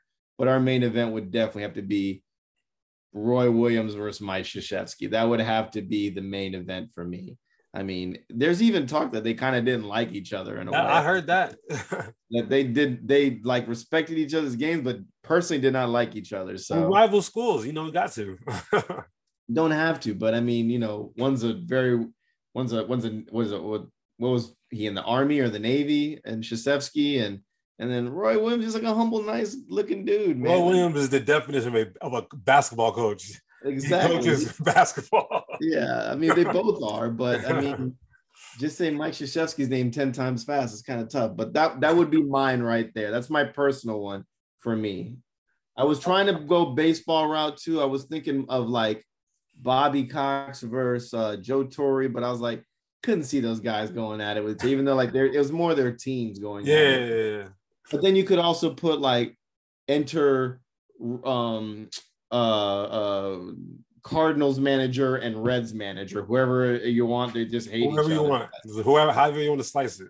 yeah, so I mean that's that's my three right there though. But All yours right. is probably going to be like blown the blown mine off. No, so. no, no, no. Those are excellent. Actually, I actually kind of jealous because I do have Bill Belichick on mine as well. But I made my I I, I should have I should have did sexy Rexy. I don't know how I missed that one.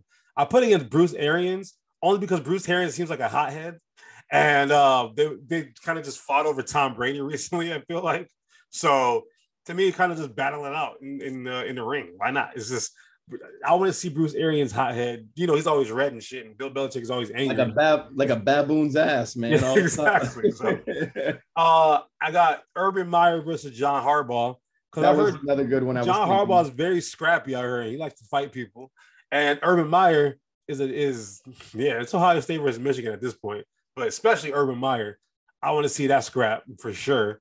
Um, and my last one uh, was kind of a more recent thing was Juwan Howard versus the assistant coach from uh, Wisconsin, John Krabbenhoft. I mean, the dude slapped him on a, on a, in an actual college basketball game. If he actually slaps him in an actual game, this fight gonna be crazy in the ring. It's gonna be crazy. So that was my my main event. You got to run that back because hey, if a if a coach slapped me in the face when we see them play when we play them next, you better know we're gonna run it back. we're gonna oh, run it. I'm bringing my squad with me. We're gonna run it back. to quote Bill Walton, throw it down, big man. Throw, throw it, it down, down, big man. Throw it down. but yes, no, that's that's a good list too. Like I said, yours is more well thought. I mine was just like on the spot of things I remember back in the day, and more mine are like the teams backing these guys up too. At that, yeah, so. no, I, like, I like those. Those are good. But the but sexy Rexy was my favorite one. Sexy Rexy had that shit talk. That my, yo, he was no, he was he was not he was a thug for real. Rex Ryan is. he didn't give a fuck, man. He was whatever he wanted about Bill Belichick, and I was and I was happy about that. Mangini, man. hey Mangini too. Honestly, Mangini and Rex Ryan versus uh uh Bill Belichick and uh Josh McDaniels. Not yet. Yeah, that's his name, right? Josh McDaniels the coach now for Oakland yeah. or not Oakland, Las Vegas. Yeah, I want to see that that that uh that four way that that dope that tag team matchup. you know, what would have been another good like opening round one would be like two head coaches slash offensive coordinators that really hated each other. Would be Josh McDaniels and what's that guy for the Pittsburgh? And I think he was the Todd uh, Haley. Yeah, yeah, that'd be a good, that'd be like a good like hey, soft bout. Todd Haley, the coach of the Tampa. What, what's our uh, USFL team? The Bandits? Is that our team? I guess I don't know. He's the head coach of Tampa, the Tampa USFL team. So who's we laughing? Saw, who's laughing loud now? Josh McDaniels got a job in the NFL. Yeah, exactly. But apparently, those two guys hate each other too. So I heard I was, that. I was reading uh, the whole reason why I even had this: who would win in a fight between uh, Jimbo Fisher and Nick Saban. I'm I'm putting my money on Saban, man. I don't I care. No, I don't know. I would put my Saban just looks like I'm not taking this shit. Like I feel like he would just get blown out the first like few rounds and then would just hit him with a haymaker and be like the way Jimbo came at Nick Saban, he wanted all the smoke. I think Jimbo would knock him out in, in the first 30 seconds. I mean, when have you seen a coach want all that smoke? like that that like he was direct. That was a lot of smoke. he was, man, but let's be honest, we're not gonna see that happen. I mean, I don't care, but uh, I don't know. There's just some tough grit about Nick Saban that I respect, that I really do enjoy. And you don't often see Nick Saban go after. Nick Saban is more of like a, a defense mechanism. He's defending his players, he's defending his name, he's defending. Like, I don't know if he had a little bit of that country moonshine there that day and was just like, well, fuck it. I'm just gonna let loose and say, you know, Jimbo, and I'm gonna name drop Kirby Smart here, and I'm gonna say, you know, Dabo, and then meanwhile, but he name dropped Deion Sanders. That's that, that that's when he he messed up, bro. Yeah, you do outside commercials together. don't don't cut, yeah, don't come at Coach Prime. Co- he coaches at the HBCU. You threatened by HBCU now? Damn. yeah, I I don't think he feels threatened. I just think he just wanted to make it known that like these and he did it in the wrong way. I think he just wanted to let it know that these organizations are paying their players while Alabama is still paying their players and we don't have the strongest recruiting class and we that's the thing is like we talk about all of the, Nick Saban is like one of those guys that we have respect for but we never talk about the Alabama program like like we know they're going to be there but we don't give them their flowers because we expect it throughout the yeah, season yeah. and then when they get there we're like oh they're there and then when they lose we give them so much shit like you were supposed to win, but we didn't talk about them enough in the regular season. We talked about Florida mopping up Clemson. We talked about Texas blowing out Texas Tech. We talked about all these crazy things, but we didn't talk about like, you know, Alabama. When you have the best players on the field every game, there, Yeah. there's nothing to talk about. We know you should win the game. exactly. it's when you lose, we're gonna talk about it. Yeah, exactly. So I don't know. I think it's it's kind of like a double-edged sword. Like we know what's expected of you. You know, I think I think he just wants more media, is what he. I think he's just power hungry at all times. Like he gets sick when they talk about Clemson more than they do Alabama, or they talk about Texas uh A&M more than they do about Alabama or Ohio State. Georgia, shit. And then he goes out there and waxes these programs and like without a strong recruiting class. So it's just, I don't know. It's I get it and I don't because at the same time, now you're shooting yourself in the foot looking like an asshole. yeah. How much more greedy do you want to be? You just came out a couple months ago defending these kids for playing their hearts out and look like a saint. And like I I remember you you would say the rat poison tastes good that day. Now it looks like you're drinking from the rat poison.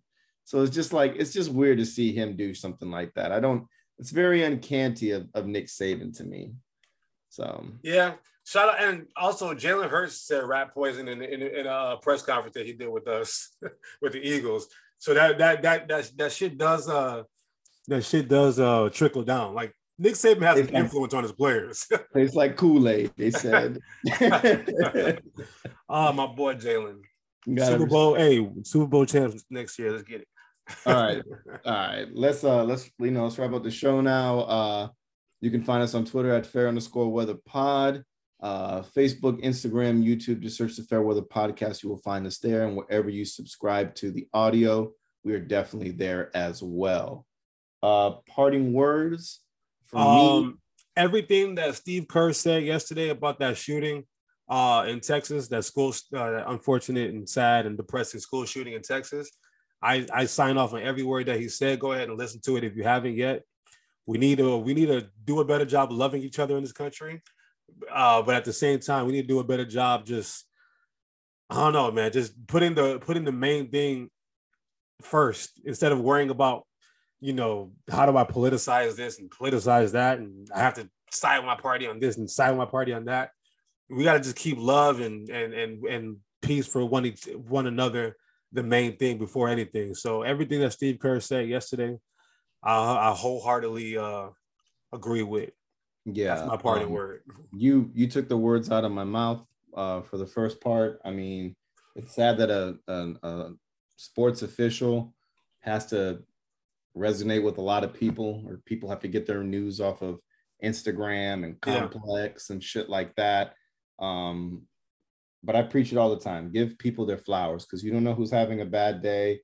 Um, you don't know how it affects them. You don't know how they're affected at home, and it leads to things like this at the end of the day depression being sad not feeling wanted.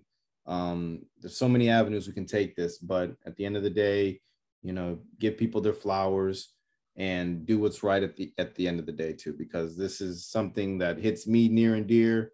Um, i'm not getting into depth with that but it's it's something that's just ridiculous and Yeah. can you can get baby formula. I mean, you can get a gun easier than you can get baby formula, is what people are saying now, which is ridiculous to even think. Um, it's very easy to get a gun in this country, but And what What makes it what, what makes it worse for me is that my mom is a elementary school teacher in the state of Texas. So, I mean, this happened like 200 miles from her in the state of Texas, where you can literally bring a gun to school, like open carry season and all that stuff. Like my mom would never have a gun, so she's going to be at a disadvantage regardless if something like that would happen to her in her classroom. So, you know, these things are just so depressing and sad to see. Uh, we just got to do better and just love love each other and you know if, someone, if someone has a problem, just take them seriously. Don't don't make it a social media thing. Stop bullying people. All this shit that we've been seeing lately, we got to just be better. That's all. Yeah, and political officials, like I'm not getting too political on this, but do your part. Do your part. We put you in office for that reason. Yeah, Um, Tampa Bay Lightning, enjoy it while it lasts. Enjoy these time. Play hard because I'm gonna need you guys to sweep the next trash that comes into this town and let them know why you're back to back, soon to be back to back to back champions. let's go. Yankees, you're hurting me with all these injuries, but at least we're getting it out of the way now. Um, still 30 games, still won 30 games. And the Phillies, you heard me with that dumbass bullpen that we have. And the Knicks, don't fuck up this draft. Don't up, please don't fuck up this draft. and and, Jets. and Sixers, And the Jets, you did good. Jimmy. Butler. Yeah, Jets, you did good for me. Just win five games this year, please. Seven. Y'all, y'all got six or seven. Hey, make me make me look make me eat my words. I enjoy that all the time. Make me eat my words. Make, make him apologize to y'all next year. I will. I'll do it. I wear I wear jet shit all day at work. I don't care. Just make me feel make me feel like we have a team finally. But Amen. my parting words. Peace. Peace. you know my, you know my, you know my.